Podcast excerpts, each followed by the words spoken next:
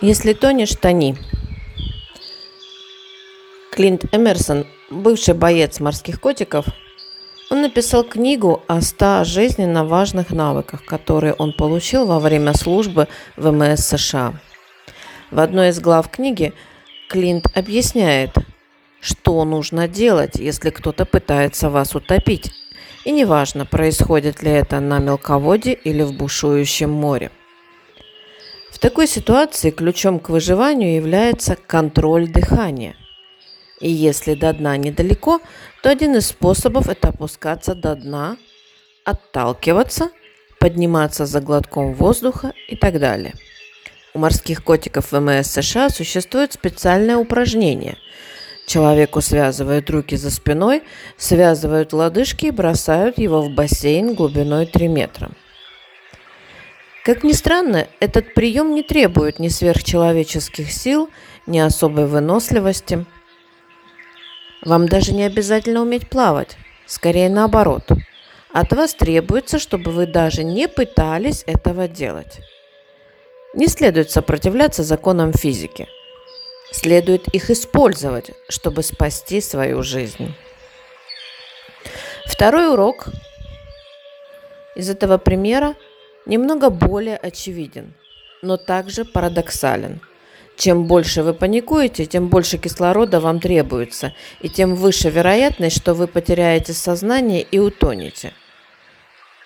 Упражнение обращает ваш инстинкт выживания против вас же самих. Чем интенсивнее ваше желание дышать, тем меньше у вас будет возможности для этого. И чем интенсивнее ваша воля к жизни, тем больше шансов, что вы умрете.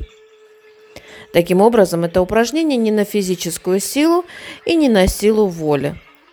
Оно направлено на умение владеть собой в критической ситуации. Это умение, способность не поддаваться инстинктам, когда больше всего хочется именно этого. Это один из важнейших навыков, которые любой человек может развить в себе сам. И не только для службы во флоте, а просто для жизни. Большинство людей полагают, что прилагаемые усилия и вознаграждения находятся в прямой зависимости.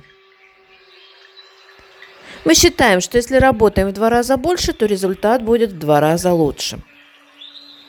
И если мы вдвое больше уделяем внимания своим любимым, то и нас будут любить в два раза сильнее. Принцип лягушки в банке с молоком подходит не всегда и не всем – знаете притчу о том, что лягушка угодила в банку с молоком и не могла выбраться? Но она так колотила лапками, не сдаваясь, что взбила масло и выбралась. Этот принцип подходит тем, у кого с ресурсностью все хорошо. Хороший способ решения проблем. А если с ресурсами, с топливом в наших жизненных баках не сложилось, если мы ограничены – как эти морские котики связаны по рукам и ногам, то такой способ нам не подходит. И советы друзей, знакомых или малограмотных психологов «встряхнись», «делай что-нибудь», «возьми себя в руки» и так далее. Эти советы не работают. Вот здесь и подходит метод выживания, описанный в книге. Если тонешь, тони, но затем оттолкнись от дна и всплывай – но как же так, спросите вы? Я предлагаю опустить руки и тонуть, ничего не предпринимая? Именно так, да не совсем. Есть и тут маленькие хитрости и лайфхаки. Куда же без них? Замечали, что погоня за удачей уводит вас от нее все дальше. Поиски эмоционального спокойствия лишь еще больше взволновывают – Желание большей свободы часто нас заставляет еще сильнее почувствовать свою несвободу. Потребность быть любимым мешает нам любить самих себя. А стремление быть счастливыми делает нас менее счастливыми. Почему так? Это закон от обратного. Ожидание положительного результата само по себе является негативным фактором – Готовность к отрицательному результату – это положительный фактор. Наш мозг становится похожим на собаку, гоняющуюся за собственным хвостом. Собаке эта погоня кажется вполне логичной. В конце концов, если при помощи погони она получает все остальное, что необходимо для ее собачьей жизни, то почему в этот раз должно быть иначе?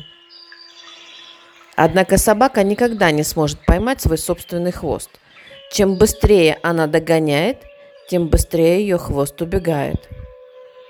Собаке не хватает широты взгляда, она не видит, что она и хвост – единое целое.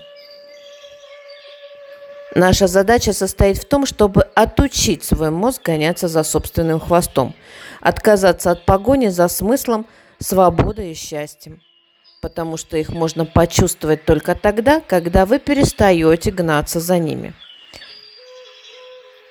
Научиться достигать своей цели путем отказа от преследования этой цели – показать самим себе, что единственный способ достичь поверхности – позволить себе опуститься на дно.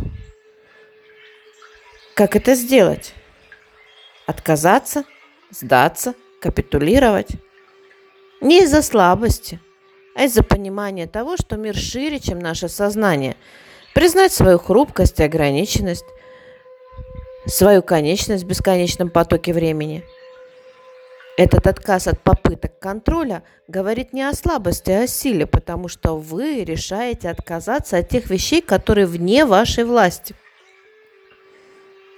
Смиритесь с тем, что не всегда и не все вас будут любить, что в жизни бывают неудачи, и что не всегда вы найдете подсказку, что следует делать дальше –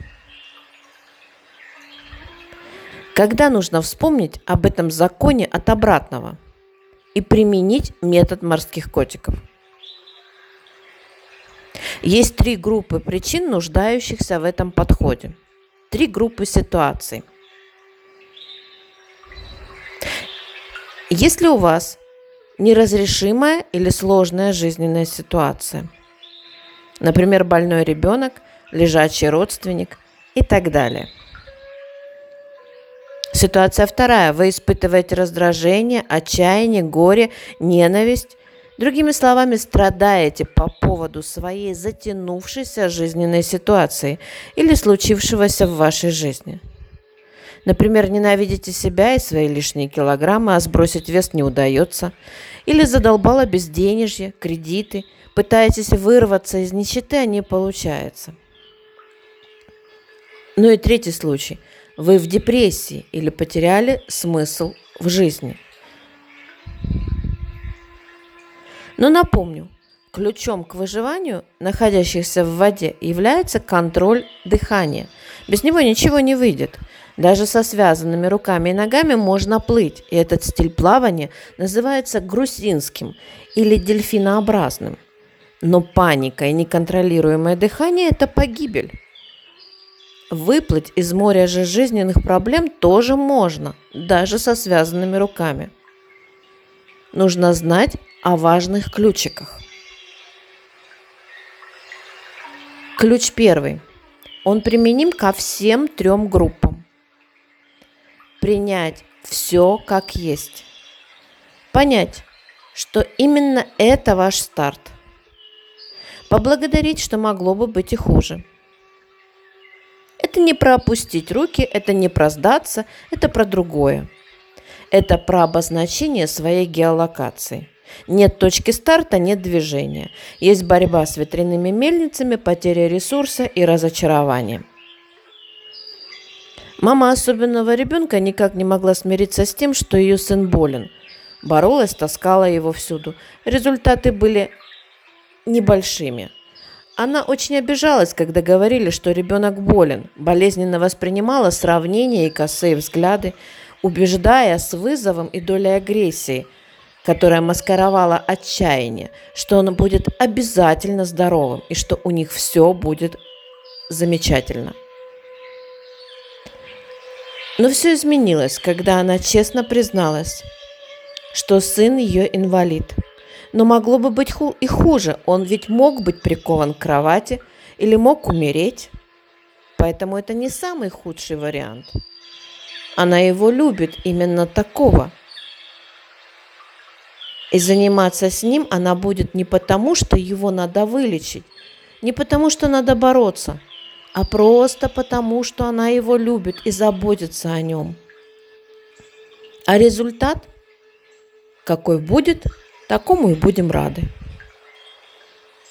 И ребенок пошел вперед семимильными шагами. Делай, что делаешь, и будь, что будет. Делай, что должен, и делай это максимально хорошо. Или другая история жизни. Женщина-учитель тянула на себе великовозрастного сына. Ей сократили часы на работе, здоровье подшатнулось, поскольку перегрузила себя вечными подработками. Нужны были деньги на операцию. Кредиты потребительские связали по рукам и ногам. Сложно было признать факт, что находится в яме. Казалось, что нужно только поднапрячься, взять еще одну, вторую, третью работу и так далее, и все образуется. Но ничего не менялось, все только ухудшалось, а перед окружающими делала вид, что у нее все хорошо. Но, увы, во время терапии признала факт, приняла его. Да, она в яме. Поблагодарила за то, что есть, ведь могло бы быть хуже. Мог бы быть рак или неподвижность. Могла бы из-за кредитов остаться без жилья. Сделала выводы. Те действия, та стратегия жизни, которая применялась, деструктивна поскольку привела ее в такое плачевное состояние. Признала, что помощь необходима и без нее никак. Заняла денег на операцию, благо нужно было не так много. Восстановила здоровье, сыну поставила ультиматум. Или работает, или съезжает к отцу. На период восстановления с благодарностью принимала помощь от коллег – даже в виде пачки гречки. Уволилась с работы. После реабилитации устроилась няней-гувернанткой.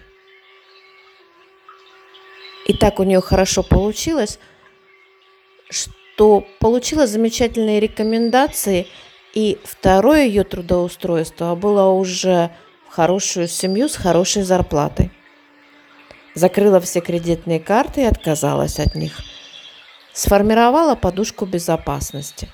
Сейчас у нее, и что немаловажно, у сына тоже все хорошо. Ключ второй. Он подходит преимущественно в случае депрессии и потери смысла. Если вы перепробовали все, а дама в черном вас не покидает – еще Карл Юнг говорил, что не надо перед ней закрывать дверь, а пригласите ее, эту даму в черном, именно так он называл депрессию, на чашечку чая, как гостю, и послушайте то, о чем она намерена вам сказать. Поскольку ключевой симптом здесь потеря ресурсов. И во время депрессии они, как правило, на критичной отметке – как гаджет. На уровне ниже 15% зарядки батареи сигнализирует красным. Так и у человека пропадает желание и интерес к жизни. Джефф Фостер так описывает депрессию. Слово депрессия фонетически произносится как глубокий отдых, deep rest – мы можем рассматривать депрессию не как психическое заболевание, но на глубинном уровне, как абсолютное и очень непонятное состояние глубокого покоя, когда мы полностью истощены тяжестью ложного «я», историей о том, кем мы являемся, придуманной и рассказанной нашим умом. Депрессия – это бессознательная потеря интереса к второсортной жизни – это стремление умереть для ложного и освободиться от изнурительной драмы индивидуальности. Депрессия призывает к духовной трансформации. Она должна быть услышана и понята, а не залечена анализами и лекарствами. Нет ничего постыдного в депрессии, это древнейшее приглашение к отдыху. Вот такая интересная точка зрения Джефф Фостер на этот диагноз. Но я абсолютно согласна. Позвольте себе ничего не делать, признав факт, что вы на эмоциональной и ресурсной мели. Но могло бы быть и хуже. Поблагодарите за это.